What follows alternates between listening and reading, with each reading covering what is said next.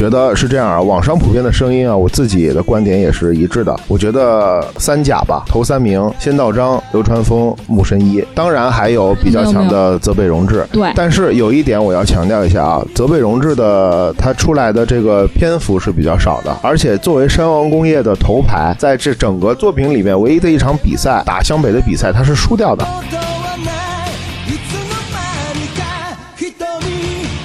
我现在眼前有一份名单，是这个史上销量最强的前十的日本漫画，我给大家念一下：第一名是《海贼王》，第二名是《龙珠》，第三名是《火影忍者》，第四名《名侦探柯南》，第八名是咱们的《灌篮高手》，排在《灌篮高手》后面的第九名《死神》和第十名《哆啦 A 梦》。但是有一点我要指出，排在第八名的《灌篮高手》后面是恐怖的三十一卷。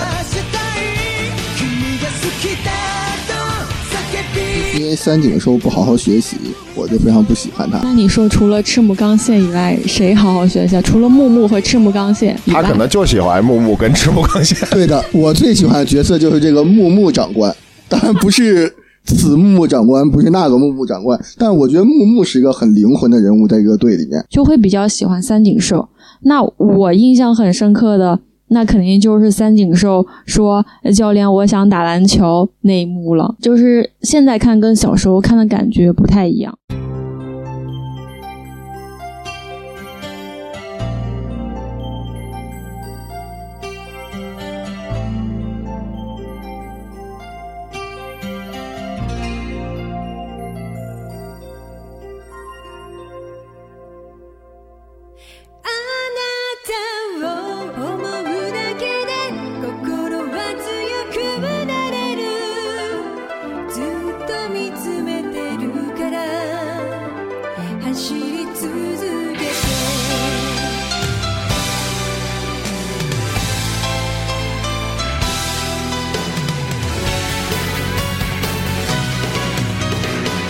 Hello，大家好，欢迎来到小哥的秘密，我是南杰。这期节目呢，千呼万唤始出来，我们终于要聊一聊这个日漫经典回忆之《灌篮高手》啊。我们说了很久要聊这个节目，呃，一直在等一位嘉宾。这个嘉宾呢，他自己是一个篮球高手，也是一个漫画家，同时也是这个漫画的忠实粉丝。但是因为种种原因呢，他迟迟不能来到现场啊，没有时间。所以这一期我们又请来了巴黎大表哥过来救场，先给大家打个招呼。Hello，大。大家好，今天我是一个漫画家和一个篮球高手。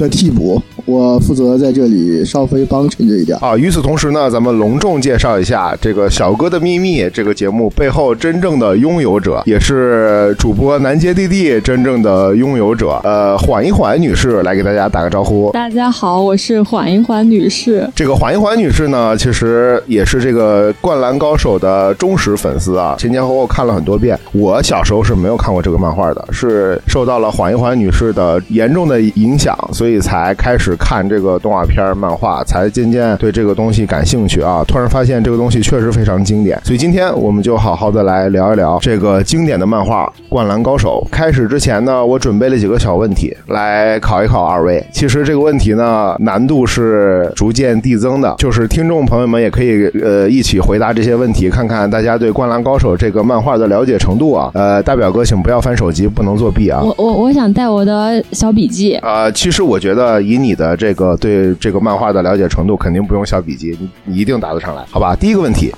注意了啊！大表哥，你想先回答吗？我我要求我可以带小笔记，因为我是替补选手。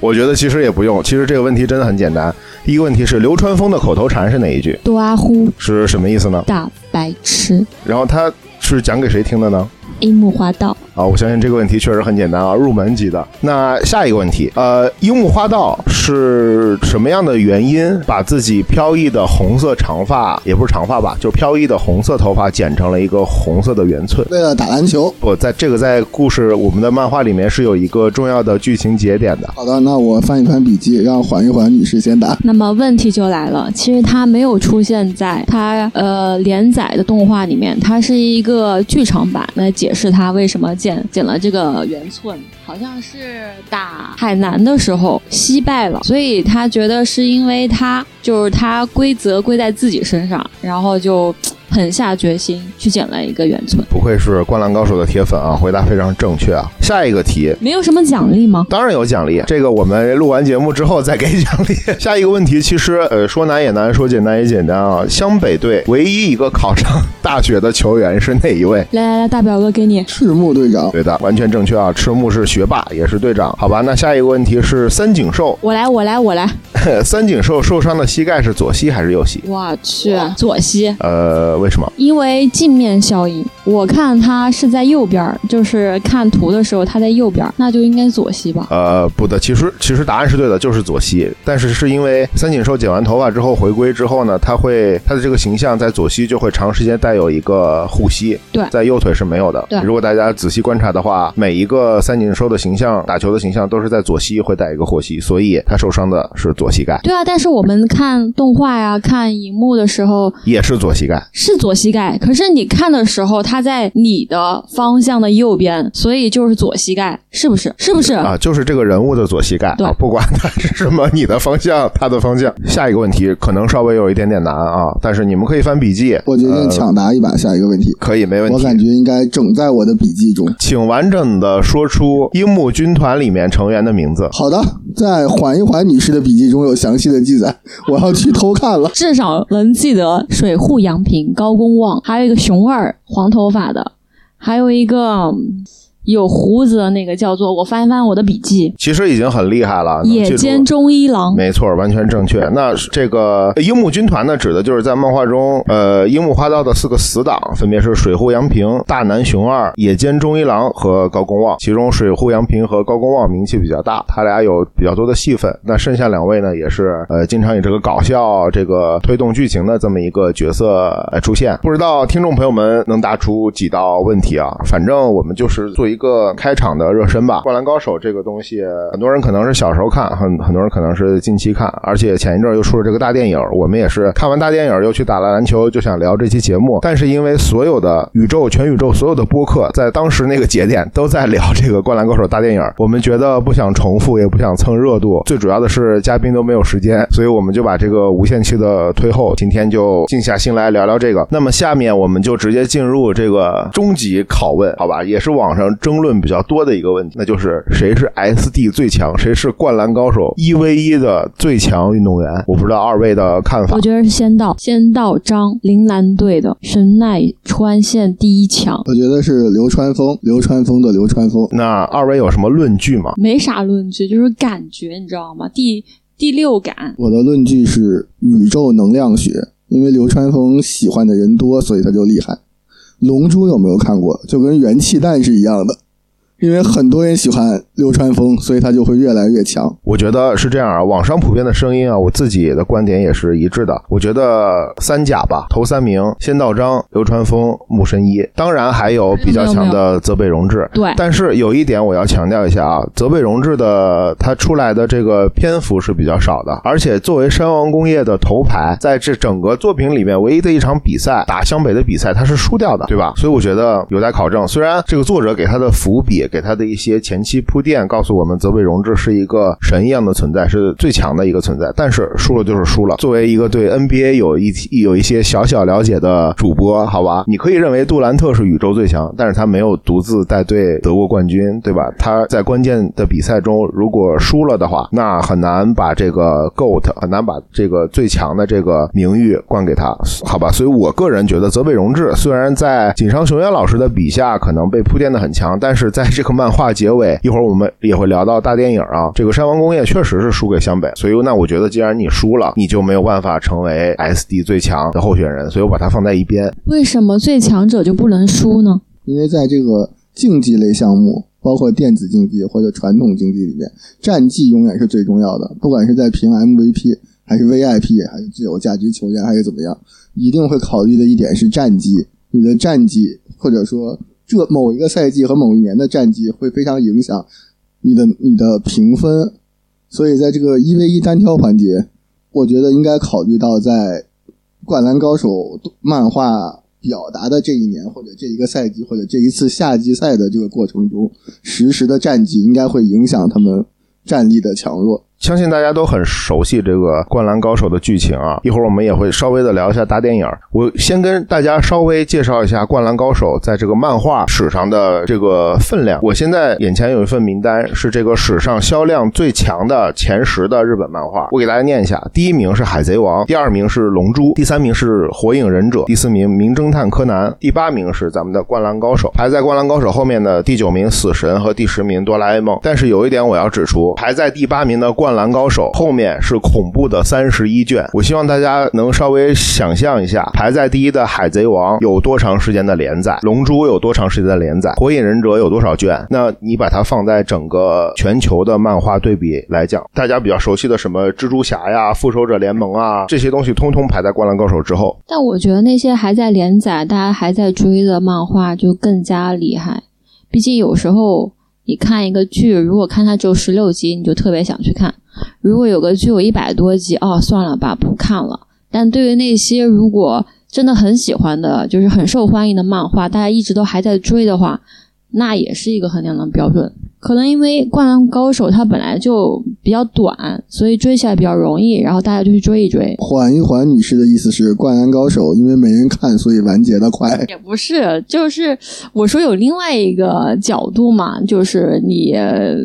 我承认《灌篮高手》是很 popular，是非常受欢迎，但是就按照它的总数册来说，它是不是欢迎的话，是有点稍微稍微稍微有一点点小小片面，但是它确实很受欢迎。而且提到《灌篮高手》，我们也应该说一下它对现实世界的影响。毕竟《灌篮高手》这个漫画大大的促进了日本的篮球发展，甚至整个亚洲的篮球发展。呃，从这个层面上来讲呢，其实和它怎么说呢，影响力并列前列的有这么几个同时期的体育漫画吧。有一个是咱们熟悉的足球小将高桥阳一老师。不一样的点呢，是在于我觉得井上雄彦他本人是会打篮球的，他在高中的时候就是篮球校队的。那么高桥阳一老师呢，在画这个足球小将的时候，当然足球小将影响了世界很多，有很多球星都是小时候因为看足球小将喜欢上足球，今天成为了职业球员。呃，但是高桥阳一老师在画足球小将的时候，可能并不知道什么是越位，甚至也并不知道足球场大概有多大，他只是想当时画这么一个体育竞技型的漫画，而且整个画风也比较低龄化。那棒球英豪呢，在我的视角里是一个偏青春偶像剧这么一个小清新这么一个风格的漫画，里头有一些爱情元素。当然，你也可以说《灌篮高手》里面有爱情元素，但在我看来，赤木晴子这条线呢，一会儿可以展开讲啊，既没有对剧情有有任何推动，也没有任何的爱情的这种元素。所以，首先，《灌篮高手》是一部从体育竞技角度来讲非常接近真实，然后非常有这种种篮球实战元素的这么一个漫画。其次就是热血层面，对吧？我们高中时代能感受到里面不管是三井寿也好的蜕变，还有赤，还有这个呃樱木花道的蜕变，还有流川枫的这些心理，我们多多少少都能产生一些共鸣。我觉得这个是他成功的很大的原因之一。体育竞技类的漫画其实一直是我们小时候看的比较多的，因为男生可能都比较喜欢打打各种各样的球，然后一听说又爱看动画片，一看到有什么跟踢球啊、打球有关的动画片，大家就来看嘛。这个棒球英豪的问题在于啊，因为反正我小时候啊，没什么中国人知道棒球规则，你只能当偶像剧和连续剧看，因为里面打棒球怎么得的分啊，谁犯规了，他说什么就是什么，咱也不懂。至于这个足球小将，应该是可以跟网球王子并列的体育类节目，里面的人都是超能力选手，各种乱踢，但是主要看的是个热血吧。因为大家小时候看《足球小将》里面踢足球，你就会想跟着跑一跑、踢一踢，其实都蛮好的。然后只有《灌篮高手》可能是第一部可以说是比较写实的体育竞技类漫画吧，里面对不管是规则啊，对这个比赛的节奏，对里面人物可以做出的动作和他们真实得分的这些手段，都属于刻画的比较像真的人类可以做的范围。所以我感觉在这方面，《灌篮高手》是。非常精彩的，也是大家看完之后会真的觉得好，因为你不会产生一种这个明显就是动画片剧情，这个人根本做不到。没有一种高中生、初中生打篮球打得比 NBA 好一百倍的感觉。嗯，确实是这样。从这个体育竞技的角度来讲呢，唯一有一点夸张的，可能就是我不知道大家记不记得，第一次呃，樱木花道和晴子去篮球馆里打篮球，那个那个时候樱木还完全不会打篮球，可是他尝试去灌篮，他的第一个起跳呢，整个脸就重重的拍在了篮板上。我不知道有没有打过球的听众朋友们，小时候打打过球的听众朋友们可能知道啊，就是我们小时候打球要费很大很大的力气才能手指尖将将摸到篮板。就是如果现在能有人摸到篮筐甚至扣篮的话，那都是怎么说？现在可能扣篮的人越来越多了，但是也是比较罕见的。也就是说，当时樱木花道一个起跳就能让整个脸拍在篮板上，也就是说他的手可能毫不夸张的讲，几乎可以摸到篮板上沿吧。这个是唯一有待商榷的、有待商榷的情节啊。但是我相信从后通过后面的描写，呃，这个景上雄院可能就是要塑造这样一个天赋异禀，就是身体条件异于常人、弹跳能力超强的这么一个体育奇才。那么接下来，请两位老师可以稍微梳理一下这个《灌篮高手》这个漫画的剧情，包括里面二位比较印象深刻的一些桥段。剧情应该大家都比较了解吧？我觉得主要分这么几块吧，一块是樱木花道加入篮球队到整个这个最强五人组的建立，其中包括一场跟陵南的训练赛，然后就是这个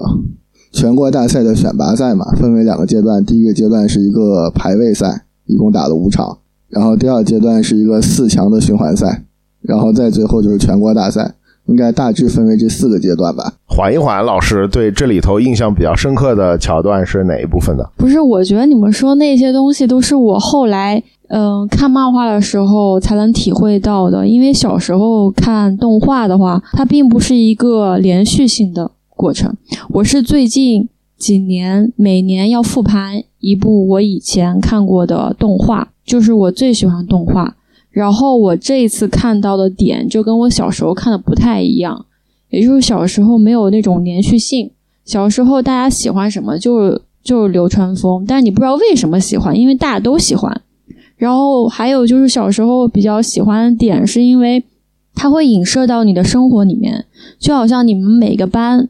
有一个篮球队，都有一个赤木刚宪，都有一个流川枫。你像我们小女生就很喜欢，就是哎呀，这个班里的篮球队有一个像流川枫一样的人物，还有一个像樱木花道那样的问题人物，就是特别有连接，所以你就很喜欢看。然后到长大之后，看到这个漫动画在复盘有连续性的看一遍的时候，就会被他的人物性格吸引，就会比较喜欢三井寿。那我印象很深刻的，那肯定就是三井寿说“教练，我想打篮球”那一幕了。就是现在看跟小时候看的感觉不太一样。你们刚刚说那些什么技术性的问题，也就是长大之后看动画的时候才能 get 到的点。确实是，其实这个技术层面只是井上雄彦对这个漫画倾注的一部分，当然他倾注了很多这种情感上的青春回忆、人格，还有等等方面的这种情感。就比如说，咱们年少只爱流川枫，长大之后发现三井寿才是那个真正有魅力的男人。对啊，那对啊，那我想问一下各位，三井寿，举个例子啊，当然有很多人是喜欢樱木花道，喜欢赤木刚宪，包括喜欢宫城良田，喜欢其他人的。但是好比说，呃，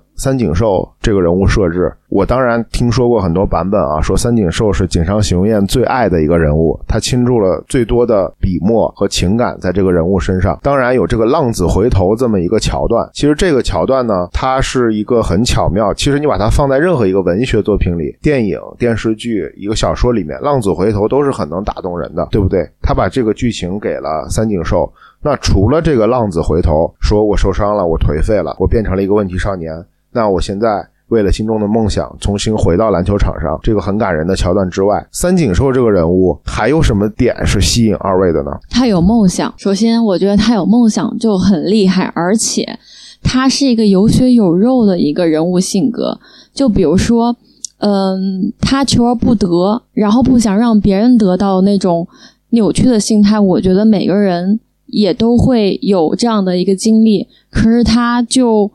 我觉得刻画特别立体。我我非常不喜欢这个人。我们可以对各有各的想法嘛。一会儿大表哥可以说说你为为什么不喜欢三井寿，还有那个你喜欢谁。在这之前，我有一个问题啊，我始终无法得到解释，就是三井寿确实在我心中也是一个很完美的人物角色，井上雄彦也很爱这个角色，但是为什么他已经回归了那么久了，对吧？有一年多的时间了，就不能练一练体能吗？为什么到最后还是喘不上气儿，打着打着就要死了，就不能去跑跑步练一练？还是说他真的酒色过度，抽烟抽太多，已经缓不过来了？但是我觉得高中生，高中生应该出去浪一年，回来锻炼锻炼，那个身体素质能好点儿。我真的觉得到后面一些关键比赛，我觉得三井寿如果体能好的话，湘北会赢得更容易一些。但是不差呀，因为后来这些比赛的转折点，他其实都是三井寿，对吧？而且就是在他体能很差的那个阶段，他都还有那么强的爆发力，就已经很厉害了。而且你跟我说过，就是他也分人群的，就是三井寿他为什么投呃就是投手他很厉害，是因为他的小肌群特别发达。那小肌群很发达人，然后你你说的是什么点来着？小肌群发达的人就是他就特别容易疲惫，是不是？啊、是这样。我当时我的意思呢，就是说，呃，三井寿作为一个投手，一个纯投手，在那个年代，九十年代的篮球世界里里面，就被井上雄彦赋予了如此多的戏份跟重量。但是其实大家平行的去看那个年代的篮球世界，并不是一个投手当道的年代。有一句话叫做“投手没地位”，就是所有球队的投篮最准的那个人，往往都是二当家，或者甚至是一个蓝领球员。那个年代是一个中锋呃横行霸道的时代，我们有最好的奥尼尔，比如后来大家比较熟悉的姚明，会拥有这样的中锋就是一个球队的领袖，就可以变成一个很强的球队。或者你有一个像乔丹一样的飞人科比、韦德这种所谓的超级得分后卫，但是投手在那个年代是并没有地位的。但是因为小球时代的到来，在近几年，呃，整个篮球世界发生了变化，投手的地位迅速上升，对吧？最好的投手是联盟里面最优秀的人。如果三井寿呃的存在是放在今天的篮球环境里来说，我觉得他是整个湘北队应该是独一无二的这么一个老大形象。当然，他只是定点投手啊，当然在技术层面来讲，他可能还是会需要多一些运球的出手等等等等。No，他在大电影里面可是有头脑的在投手，他有一个三加一很厉害的，他是用脑子在在在打篮球，他并不是只会定点投，好不好？我们听得出来啊，呃，这个缓一缓女士是三井寿的一个铁粉啊，我家墙上贴满了她的海报，大家到时候可以自我自己感受一下，我相信能听得出来啊。那我们我们来问一下大表哥，好不好？有什么不同的观点？你为什么不喜欢三井寿？还有你最喜欢谁？因因为三井寿不好好学习，我就非常不喜欢他。那你说除了赤木刚宪以外，谁好好学习啊？除了木木和赤木刚宪，他可能就喜欢木木跟赤木刚宪。对的，我最喜欢的角色就是这个木木长官，当然不是此木木长官，不是那个木木长官，但我觉得木木是一个很灵魂的人物，在这个队里面，而且他在其中做出了很大的牺牲。他有一段类似心路历程，就是这五个人很猛，所以我可以退居后卫了，因为是一种调和。因为木木其实他也很想获得比赛胜利，但是他有一大半是因为他是这个赤木队长的这个钢铁副队长，所以他很想帮赤木完成他的梦想，就是赢得冠军。然后在这个过程中，他能上他就亲自上，队里没有人的时候，他就一直坚持着维护。等队里有厉害人的时候，木木一直在中间斡旋，想尽办法让这个队越来越猛。而且他戴眼镜，看起来学习很好，是我非常喜欢的角色。至于这个三井寿，大长头发没有牙，一出门就开始打架斗殴。大表哥，你刚刚说你的牙也是像的，但但是我跟三井寿有很多不解之缘，因为我也没有门牙。我小时候跟人打架斗殴，把门牙打掉了，我把人家眼镜打翻了，我还赔了六百块钱。小时候六百块钱挺多呢。对的，所以说我很不喜欢这个三井寿，然后我很烦他。哦，那其实你这个性格跟三井寿有点像，就是就是你知道他为什么打工程，是因为工程跟他有很多的相似点，然后工程能得到，可是他特却得不到，所以他想打他。那你也是的，你不喜欢三井寿，是因为你跟他有很多相似的点，但。但三井寿就很很旋风，很厉害，很获得很多人喜欢，然后你就心里不平衡了，所以你就不喜我没欢他了。有我没有人喜欢，所以我就不喜欢。你还是有很多粉丝的。这个三井寿的问题是我觉得对这个人物的刻画有一些太强行了，想把它设置成一个典型的浪子回头，一个人打架斗殴。斗到一半，突然跪地狂哭，说我要打篮球了。不是在这个故事里面，根本就无法那也不是平滑的成立。它有一个压抑的过程，而且我跟我刚刚还复盘了一下，我们在梳理的时候，是不是还复盘了一下他的就是一些经历？然后你刚刚说的那个木木小长官，他有起到一个很大的一个调和作用，就是唤起了三井寿他当时喜爱。篮球的一个初心，然后呢，他在回忆的回忆的时候，一扇门打开了，一束光照进来了，就是安西教练。因为安西教练对他的影响特别特别深，所以那一刹那之间，他就说：“哦，原来我的初心是这样，哦，以原来我的梦想也是称霸嗯全球，但是因为我伤了，然后我伤了，我不甘心，我不甘心之后我就堕落，我堕落之后，可是我还想打篮球呀，然后就看见了安西教练。”所以一下他就绷绷不住了，就一根弦突然一下就就断了，所以他就又回到他自己的本心，说我想打篮球。他其实是有个过渡的，因为因为三九兽加入他们学校是因为他想给安西教练报恩，所以他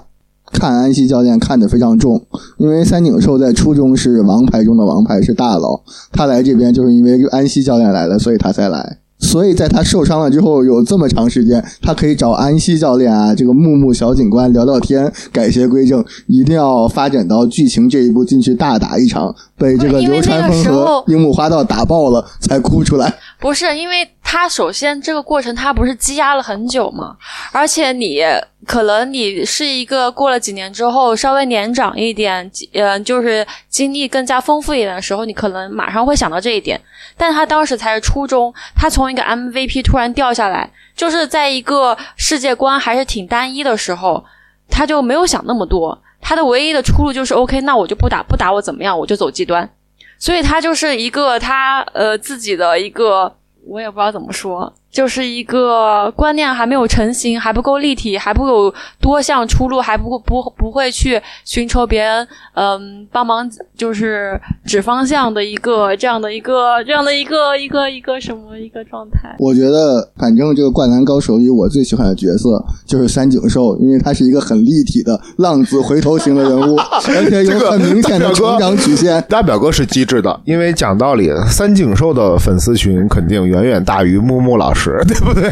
你在这个问题上没有可没有什么值得去争论的点。但是有一个问题，就是二位怎么看待咱们这个漫画的所谓的男一号吧？樱木花道这个角色，因为可能大部分人我听到的往往都去在讨论流川枫啊，为什么很多人现在不喜欢流川枫？为什么大家喜欢三井寿？然后为什么赤木刚宪是永远的一个必须的存在、必要的存在？然后为什么大电影又给了宫城良田一个男主的戏份？那那二位是怎么看待樱木花道这个角色的？我想说说流川枫，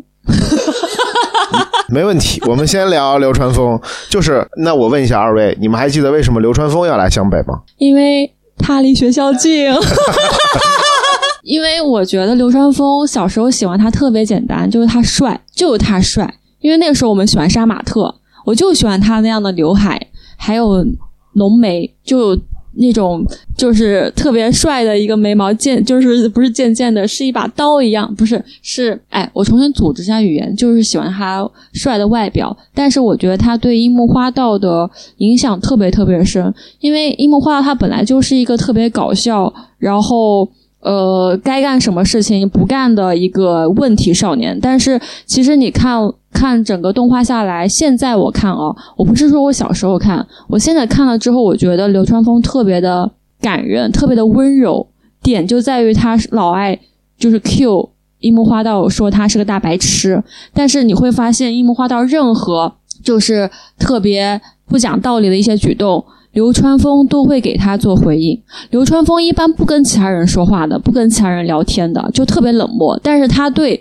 樱木花道的每一个举动、每一个动作、每一句语言，他都会有给他温柔的回应。虽然说的那句话，你不要看他说啥，但他给樱木花道一个回应了。然后就是这种彼此的相互作用，樱木花道有那种不甘的心，然后又跟他竞争的心，所以促使樱木花道他越来越好了。其实我觉得流川枫就是特别温柔，只对樱木花道这样。可能吧，但是我个人在看这个也流川枫的戏份的时候，我内心就一个想法，我觉得我不知道日本的高中生态环境是怎样。如果这哥们儿在中国大陆，估计每天得被揍三回。我觉得就流川枫这种性格，这种臭屁的性格，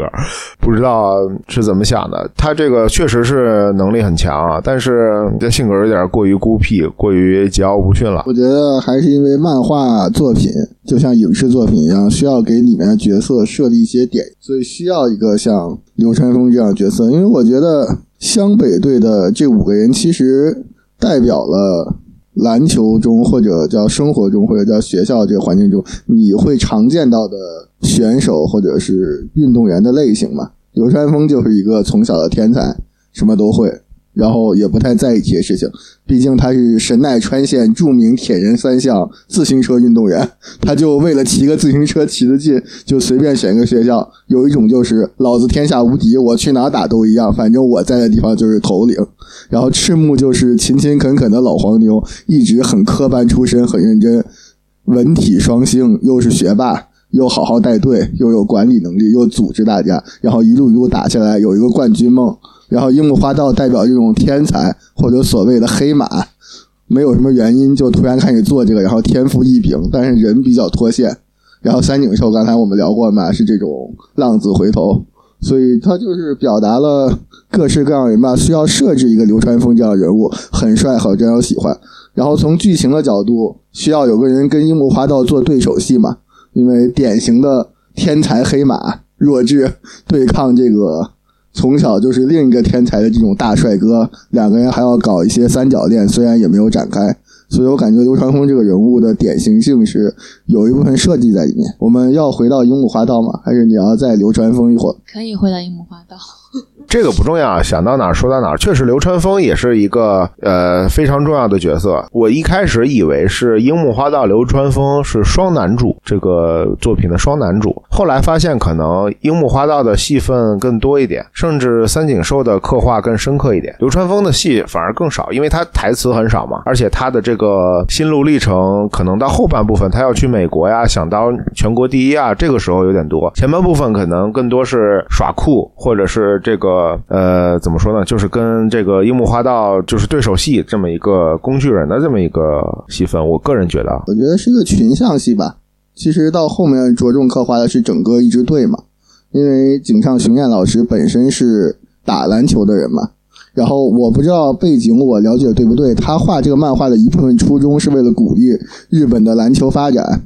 因为他觉得日本的篮球队不好，打篮球的年轻人也不多，大家不是很关心这个项目。他有点唤醒大家的意思，所以从专业的角度上，他一定最终着重刻画的是一个。队伍的团队合作，因为打篮球是团队合作嘛，不存在一个人单杀对面五个人的情况，所以他最终的琢磨在这五个人。然后樱木花道的设置，我觉得更多是希望吧，因为我愿意相信他画这个漫画的初衷是为了唤醒大家对篮球的这种意识和爱好，所以他在里面设置樱木花道这样一个人物，我会认为他是井上雄彦老师心中。一个人热爱篮球应该有的样子，就是你因为樱木花道是为了谈恋爱，所以加入篮球队嘛。他是被赤木晴子忽悠去的，但是就是这种青春的感觉，你因为不知道什么原因去参加了篮球这个运动，然后你在打的过程中爱上他了，然后打到后来你会为他付出一切，甚至到了后面的时候，你已经忘了你的初衷了，你只是单纯的喜欢这个活动就去做它。我觉得井上雄彦是想表达这样的一种方式，来让年轻人去接受、热爱篮球，去勇敢的尝试，以此来推动这个活动。所以樱木花道在我眼中。更多是因为它代表希望，所以它作为一个故事开头的引子，作为一个贯穿全程的角色来讲这个故事。我觉得大表哥说群像确实，但是他 Q 了所有的人，唯独忘记了宫城良田。所以你说群像，我觉得不知道是不是因为这个，他的存在感可能真的很低很低。所以在大电影的时候，井上雄彦给了他男主的这个地位，我不知道是不是有这个原因啊？也许吧，因为其实在他画井上雄彦画。漫画的时候，他独独给宫城良田画了一本番外，其他人都没有的。是不是就是从那个时候开始，就他已经意识到宫城良田在整个就是湘北五虎里面的这个气氛确实存在感有点过低了。那你不知道是哪个动机先的？你不知道是不是因为井上雄彦想给宫城良田单独画一个番外，然后在他的主线里面就减弱了他对这个人物的刻画，因为其他人都没有这种这种单独成册的番外，但是宫城良田却有。而且我觉得从他画这个番外的时候，他就想好了这个大电影要从宫城良田的视角来进行，因为这个番外里面的场景是对应了大电影的宫城良田的这个成长的背景的，所以我觉得在很久很久以前，